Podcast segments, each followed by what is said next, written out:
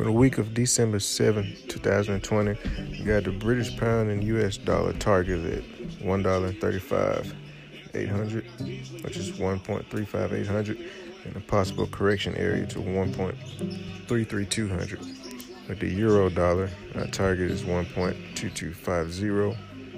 Um, it got pretty close to the target last week and hit both targets, so we're looking for a correction to the 1.20090 area.